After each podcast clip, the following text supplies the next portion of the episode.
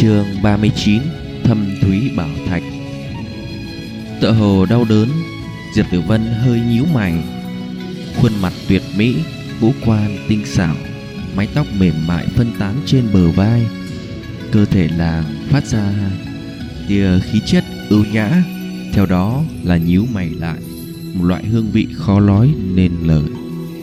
Lúc này, Diệp Tử Vân chỉ mang duy băng bó ngực váy dài cũng nhiều chỗ tổn thất, lộ ra đùi thon dài trắng nõn, càng làm tăng thêm vài phần mê người. Trùng sinh trở về nhiếp ly có thể không bị những người con gái khác dụ dỗ, nhưng mỹ lệ của diệp tử vân khiến hắn không khỏi hô hấp trọng trọng mỗi khi nhìn thấy diệp tử vân, hắn nhớ tới kiếp trước thời gian cùng với nàng tuy ngắn ngủi nhưng lại thâm hậu cảm tình là thời gian hắn trân quý nhất chỉ có nhiếp ly mới có thể biết. Tiếp qua vài năm, diệp tử vân sẽ động nhân như thế nào? Giống như một đóa tuyết liên lở rộ, mỹ lệ ưu nhã, giống như là cửu tiên thần nữ vậy. Thánh khiết mà cao quý. Lúc ấy, người thích diệp tử vân, chỗ nào cũng có. Vô số người vì nàng mà điên cuồng, bao gồm cả thẩm việt. Thẩm Việt vô số lần muốn mang Diệp Tử Vân rời đi khi yêu linh tấn công Quang Huy Chi Thành.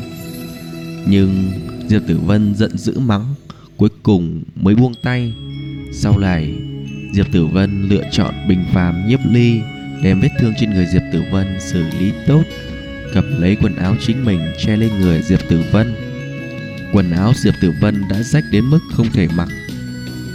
Hắn có đầy đủ kiên nhẫn đợi Diệp Tử Vân chấp nhận chính mình, đợi làng à, chậm rãi lớn lên, giống như kiếp trước.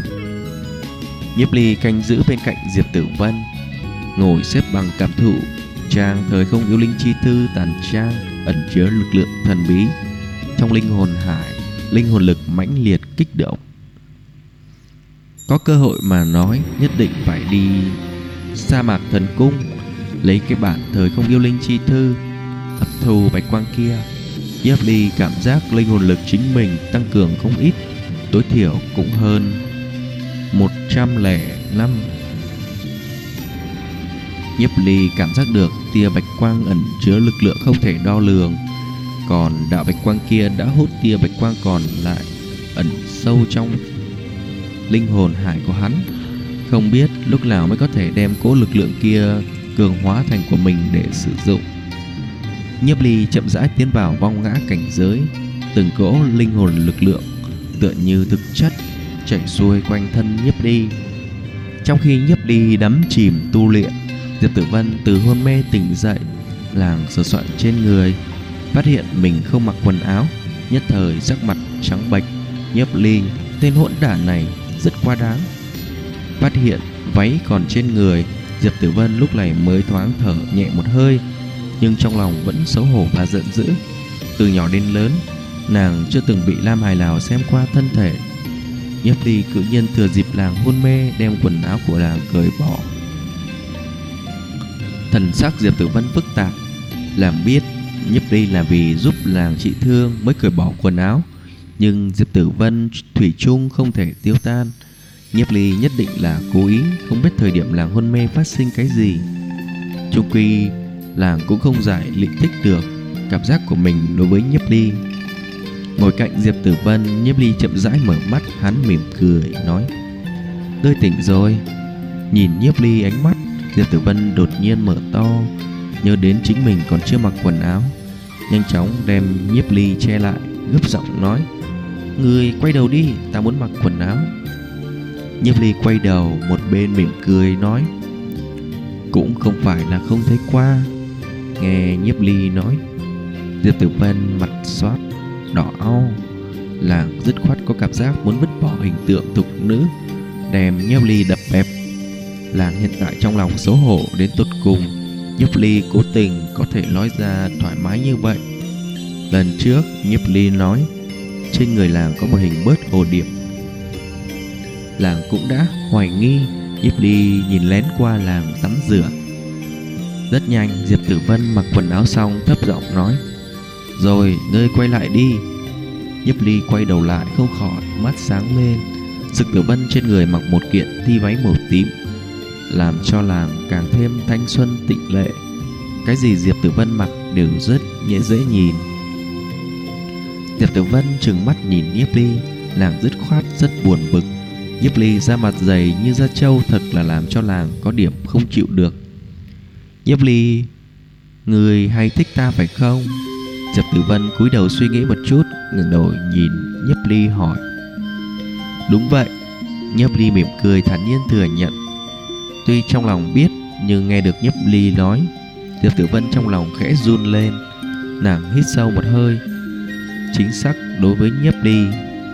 Nhiếp Ly, Chúng ta còn nhỏ, Ai biết về sau này thế nào? Có lẽ Tiếp sau vài năm, Ngươi liền thích người khác. Chúng ta hiện lấy học làm trọng. Chỉ có dốc lòng tu luyện Mới có thể chạy càng xa trên đường phó đạo. Người trước tiên tu luyện tới Hoàng Kim Yêu Linh Sư đi. Nếu khi đó người vẫn thích ta Ta đáp ứng làm bạn gái ngươi. Diệp Tử Vân đỏ mặt, tim đập nhanh ra tốc. Diệp Tử Vân bộ dáng ngượng ngùng, nghe làm nghiêm túc mà nói. Nhiếp Ly có vài phần buồn cười. Hắn thoáng nhìn Diệp Tử Vân có chút trêu tức. Diệp Tử Vân, đây đâu phải là chuẩn bị sinh con đâu. Hắn nháy mắt một cái, Làm bộ hưng phấn mà nói, Thật à tốt quá.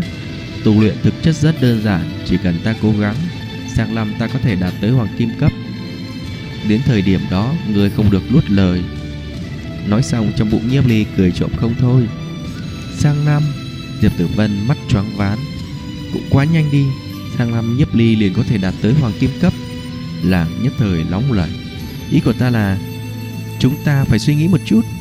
Sắc mặt nhiếp ly đột nhiên nghiêm trọng nói, Chẳng lẽ Tử Vân tiểu thư muốn đổi ý? Nhiếp ly nhún vai, Bộ dáng không quan trọng. Ta biết các người một đám nhất đỉnh phong thế gia nói chuyện đều không giữ lời. Nhìn nhiếp ly thất vọng, Mặt mang điểm khinh miệt, Diệp Tử Vân hàm răng cắn chặt môi dưới. Nhất ngôn ký xuất tứ mã lan truy nếu ngươi có thể đạt tới hoàng kim cấp, Ta liền một lời đã định. Nhìn Diệp Tử Vân chăm chú thần tình, Nhiếp ly khóe miệng hơi cong lên. Hắn minh bạch, Diệp Tử Vân nói ra sẽ không đổi ý. Chính mình đặt bẫy có phải hay không Đều quan trọng. Bất quá mặc kệ tới đâu, Với hắn tin, Một ngày nào đó hắn sẽ thắng được tình cảm của Diệp Tử Vân. Thực sự, Nhiếp Ly muốn ta làm bạn gái sao? Mà làm bạn gái của Nhiếp Ly phải làm những gì? Diệp Tử Vân có điểm thất thần.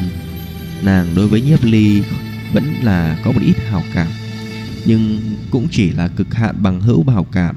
Nếu là lam lữ bằng hữu, Diệp Tử Vân đột nhiên có điểm tâm loạn như ma.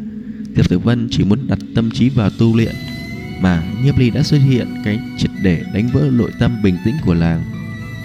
Đây là cái gì? Diệp Tử Vân nhìn trên cổ một vòng bảo thạch lam sắc, Bảo thạch nha sắc sáng lóa. Mắt trên của bảo thạch giống như là tinh vân lưu chuyển.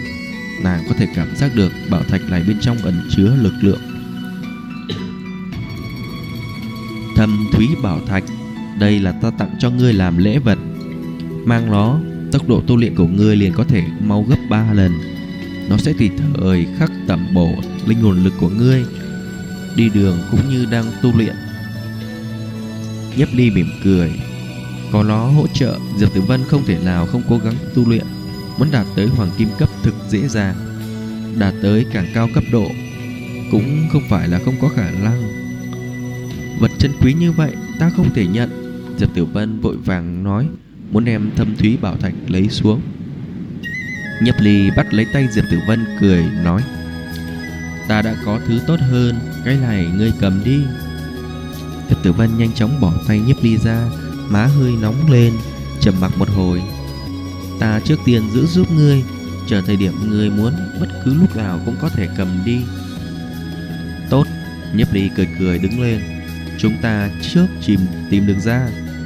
Diệp Tử Vân đang chuẩn bị đứng lên, Thấy Nhiếp Ly mỉm cười thỏ tay lại.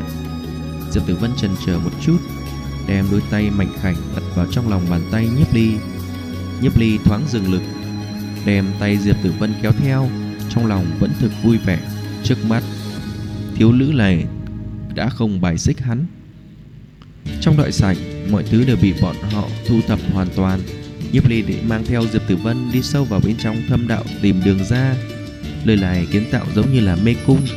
Không đi qua nơi này, Đúng là không biết lối ra ở nơi nào. Liên tiếp thời gian 2 ngày, Nhiếp Ly cùng Diệp Tử Vân vẫn là di chuyển trong mê cung phức tạp Dưới lòng đất di chuyển tìm đường ra. Bất quá thời gian trôi qua Nhiếp Ly cảm nhận được phương hướng cường đại của chính mình chậm rãi về vẽ ra một địa đồ mê cung. Lúc này, Cổ Lan Thành bên trong thành lũy thạch đầu, Trần Lâm Kiếm, Hồ Duyên Nam Nhược đám người tất cả đều tụ tập đến thành lũy thạch đầu. 29 người. Trần Lâm Kiếm có chút buồn bực, bọn họ đi đến Cổ Lan Thành mạo hiểm, thứ gì cũng chưa lấy, đã tổn hại mất 8 người. Nếu là những người khác mất tích ngược lại còn tốt, Vẫn không tìm ra Diệp Tử Vân, Thực là làm người ta buồn bực. Diệp Tử Vân chính là Lữ Nhi thành chủ, Tôn Lữ truyền kỳ yêu linh sư Diệp Mặc. Nếu tra ra vấn đề này, Hắn gánh vác trách nhiệm không đủ Hồ Duyên ăn nhược, nhón chân nhìn xa xa vào rừng rậm, Muốn tìm đến thân ảnh nhiếp ly.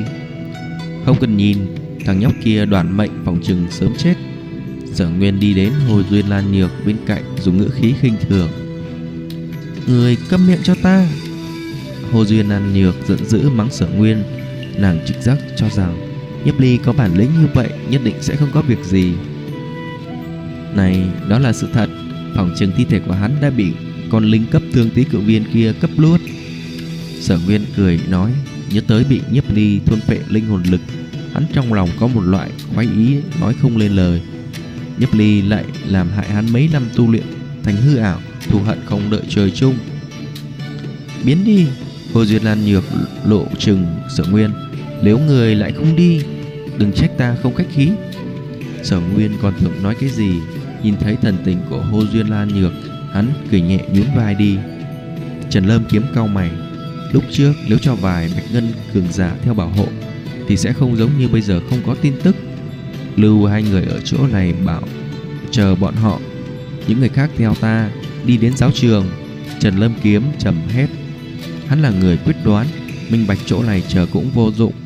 Đi trước, đào móc bên cạnh giáo trường rồi quay lại, Tìm Diệp Tử Vân cùng nhiếp ly. Hy vọng Diệp Tử Vân cắt nhân thiên tướng.